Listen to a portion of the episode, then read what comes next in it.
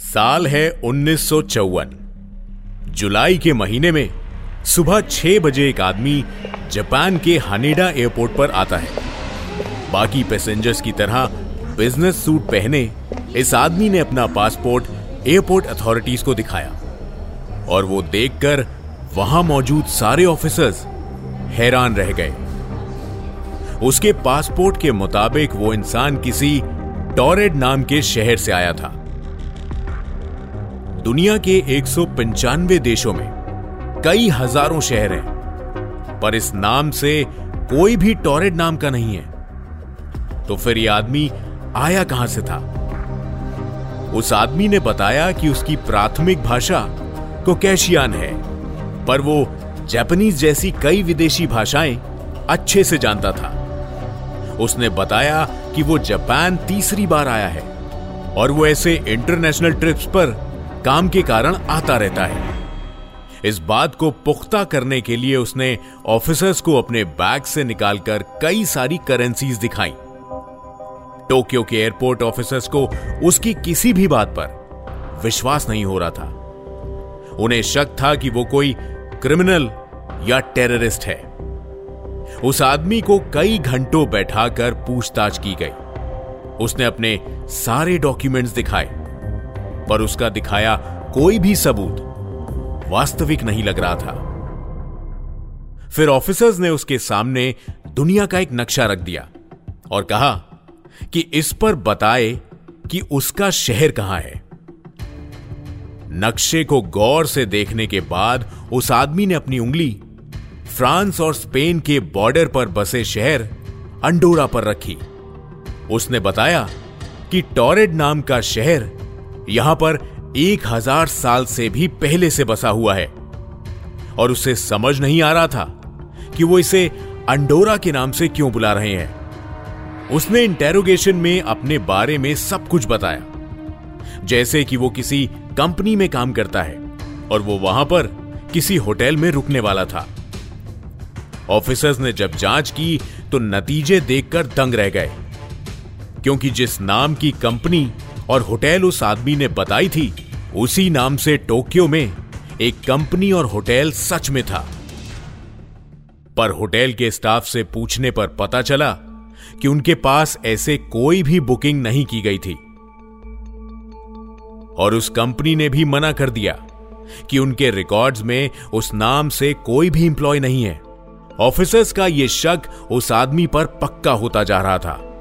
जब घंटों पूछताछ करने पर भी कोई नतीजा नहीं निकला, तब एयरपोर्ट अथॉरिटीज ने फैसला किया कि वो आगे की इन्वेस्टिगेशन के लिए उसे अगले दिन टोक्यो पुलिस हेडक्वार्टर्स ट्रांसफ़र कर देंगे और तब तक के लिए उसे एक होटल भेजा गया। वहाँ पर उसके कमरे के बाहर रात भर के लिए दो गार्ड्स गन के साथ तैनात कर दिए गए। अगले दिन जब बार बार खटखटाने के बाद भी उस आदमी ने गेट नहीं खोला तो ऑफिसर्स ने होटल स्टाफ से गेट खुलवाया। लेकिन वो आदमी अंदर कमरे से गायब था।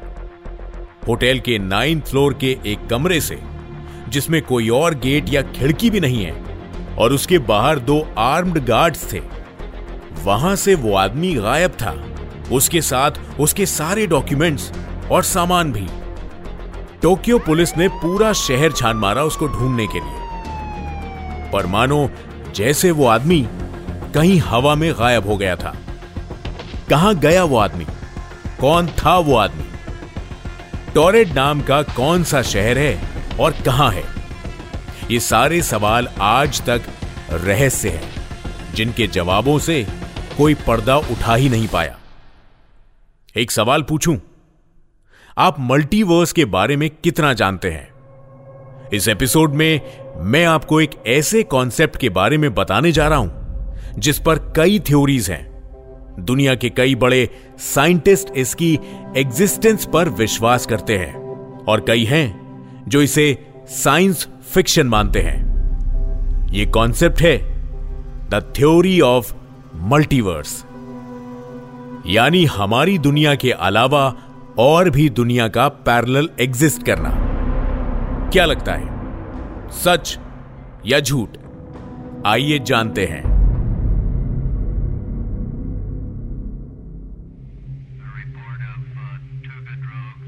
mysteries, theories, and the unknown.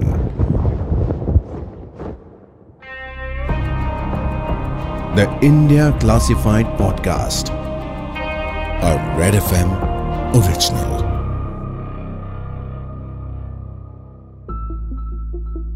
नमस्कार, मैं हूँ पूरब और आप सुन रहे हैं Red F M podcast network presents India classified season two ये शो बनाने के पीछे कई रिसर्चर्स राइटर्स साउंड आर्टिस्ट और वॉइस आर्टिस्ट की मेहनत है। आपका फीडबैक हमारी टीम को मोटिवेशन देता है। और ऐसे और भी शोज़ बनाने के लिए प्रेरित करता है। हमें अपना फीडबैक दीजिए इंस्टाग्राम पर at the rate Red F podcast पर। मुझसे जुड़ने के लिए मेरा इंस्टाग्राम हैंडल है at the rate R J Purab इस पर आप संपर्क करें या फिर हमें मेल भी कर सकते हैं podcast at Red F dot in पर। जिस शहर में हम रहते हैं, जिन लोगों को हम जानते हैं और वो सारी चीज़ें जो हमें दिखती हैं, वही हमारी दुनिया होती है। पर अगर ब्रिटिश साइंटिस्ट पॉल डिरैक की रिसर्च पर विश्वास करें तो जो मैटर हमें दिखता है, उसका एंटी मैटर इस यूनिवर्स में कहीं ज़रूर एग्जिस्ट करता है।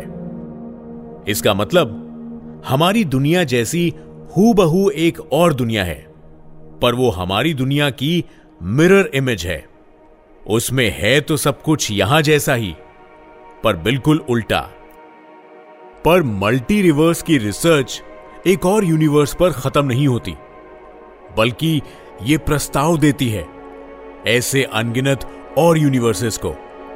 और जिसमें हम रहते हैं, वो बस इन सब में से एक है। इनमें से कुछ ऐसे हैं जिन पर लाइफ पॉसिबल है। कुछ जहाँ सिर्फ़ डिस्ट्रक्शन है और कुछ जहाँ सिर्फ़ योगीज और साधु रहते हैं। इस बात का कोई पुख्ता रूप से सबूत नहीं है, पर कुछ खोज ये बताती हैं कि ये सारे ब्रह्मांड के एक फ़िज़िकल स्पेस में है। मतलब हमारी मिरर इमेज हमारे सामने ही है, पर हमें दिखाई नहीं देती। American physicist Hugh Everett three वो पहले इंसान थे, जिन्होंने उन्नीस सौ सत्तावन में प्रिंसटन यूनिवर्सिटी में लिखी अपनी डॉक्टरल थेसिस में पैरेलल यूनिवर्स का कॉन्सेप्ट बताया था। पर उनकी रिसर्च को मान्यता तब मिली जब मैगजीन फिजिक्स टुडे में साइंटिस्ट ब्राइस डे विट ने इस कॉन्सेप्ट पर अपनी थ्योरी प्रेजेंट करी। कोई हार्ट सस्काइंड एंड एंड्री लिंडे ने भी इस थ्योरी को अप्रूव करते हुए कई स्टेटमेंट दी। इन सभी थ्योरीज के आधार पर एक सवाल हमेशा डिस्कस किया जाता है। अगर हमारी दुनिया जैसी और भी कोई दुनिया है और हमारे सामने ही है तो वो हमें दिखाई क्यों नहीं देती? हम अपनी आँखों से जो भी देख पाते हैं, वो तीन डायमेंशन में एग्जिस्ट करता है। जॉन श्वास की स्ट्रिंग थ्योरी के हिसाब से parallel universe three plus one dimension में एग्जिस्ट करता है। जैसी इमेज हमारी शीशे के सामने बनती है, वैसी ही हमारी दुनिया की हूबहू इमेज इस चौथी डायमेंशन में बनती है। भारत के वेदों में और मंदिरों पर की गई नक्काशियों में पैरेलल यूनिवर्स और मल्टीवर्स का वर्णन कई बार किया गया है, जिसके अनुसार ब्रह्मांड तीन युगों और चौदह स्तरों में समाया हुआ है। हमारा अस्तित्व इन दो चीज़ों पर निर्भर करता है। एक है हमारा शरीर और दूसरी हमारी आत्मा। शरीर मिट सकता है, पर आत्मा का अस्तित्व हमेशा रहता है। वेदों में कहा गया है कि फ़िज़िकल फॉर्म हमारे जीवन का बस एक हिस्सा है और आत्मा की शुद्धि सबसे ज़्यादा ज़रूरी है। इसके अलावा यह भी कहा जाता है कि सारी मटीरियलिस्टिक चीज़ें तीन फेजेस से गुजरती हैं। पहला क्रिएशन दूसरा प्रिजर्वेशन और आखिरी डिस्ट्रक्शन यानी निर्माण, संरक्षण और विनाश। ऐसा भी माना जाता है कि हमारे ब्रह्मांड की उतनी उम्र है जितनी भगवान ब्रह्मा की है। शास्त्रों और वेदों में बताई गई सारी थ्योरीज मॉडर्न साइंटिस्ट की रिसर्च से बहुत मिलती है। जैसे कि इन सब स्क्रिप्चर्स के हिसाब से दुनिया एकमात्र बिंदु से शुरू हुई थी और खत्म भी उसी पर होगी। यह आइडिया बिग बैंग थ्योरी और बिग क्रंच के कॉन्सेप्ट से मेल खाता है। हमारी की गई रिसर्च से पता चला है कि पौराणिक ग्रंथों में चौदह लोकों का वर्णन किया गया है। हमारा पूरा संसार इन चौदह लोकों में बटा हुआ है। इन सब में सबसे ऊपर है सत्यलोक जहाँ माना जाता है कि सारे देवी देवता रहते हैं। बीच में है हमारी धरती, जिस पर इंसान और सारे जीव जंतु रहते हैं, और आखिरी में सबसे नीचे है नागलोक। जहाँ शायद राक्षस रहते हैं। इन सब थ्योरीज और कॉन्सेप्ट्स पर विश्वास करना मुश्किल हो सकता है।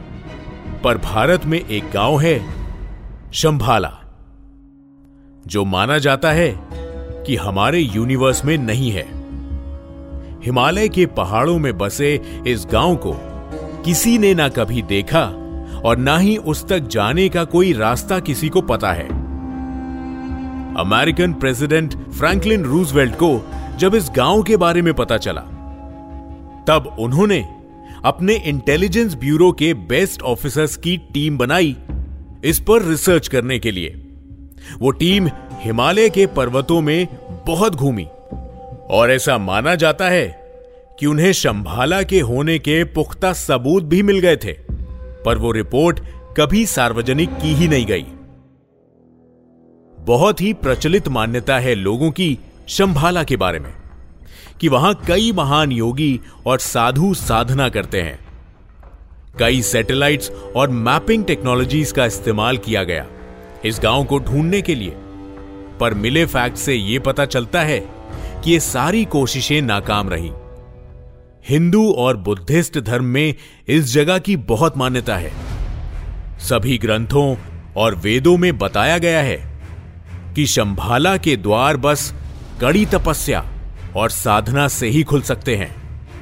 और यहाँ जाने के लिए एक ऐसे गुरु की अनुमति चाहिए जो खुद यहाँ पहले जा चुके हैं। शंभाला में कई अविश्वसनीय चीज़ें हैं, पर इनमें से सबसे अद्भुत है Siddhashram.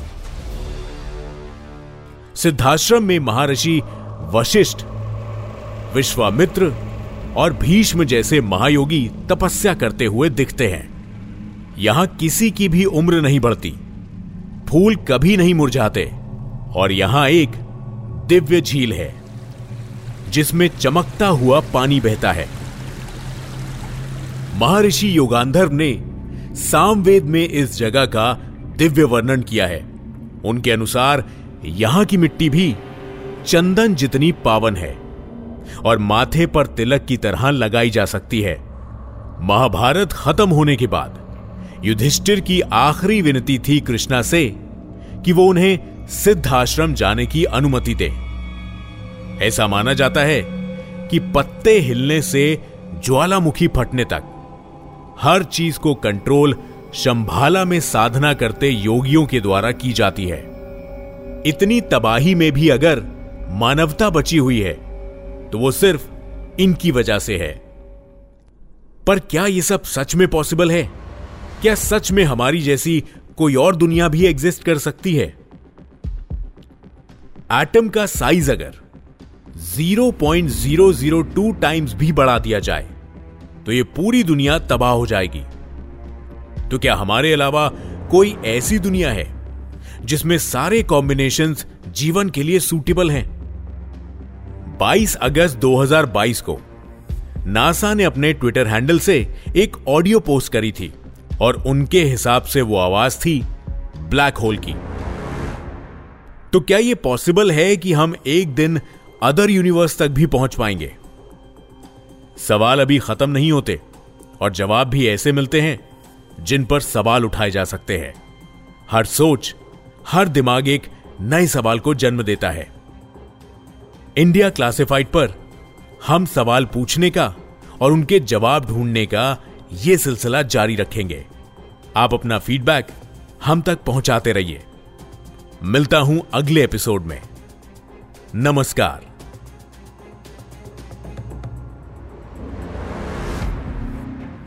You were listening to Red Podcast India Classified. Written by Tanishka Tripathi. Creative direction by Dhruv Law. Audio design by Ayush Mehra.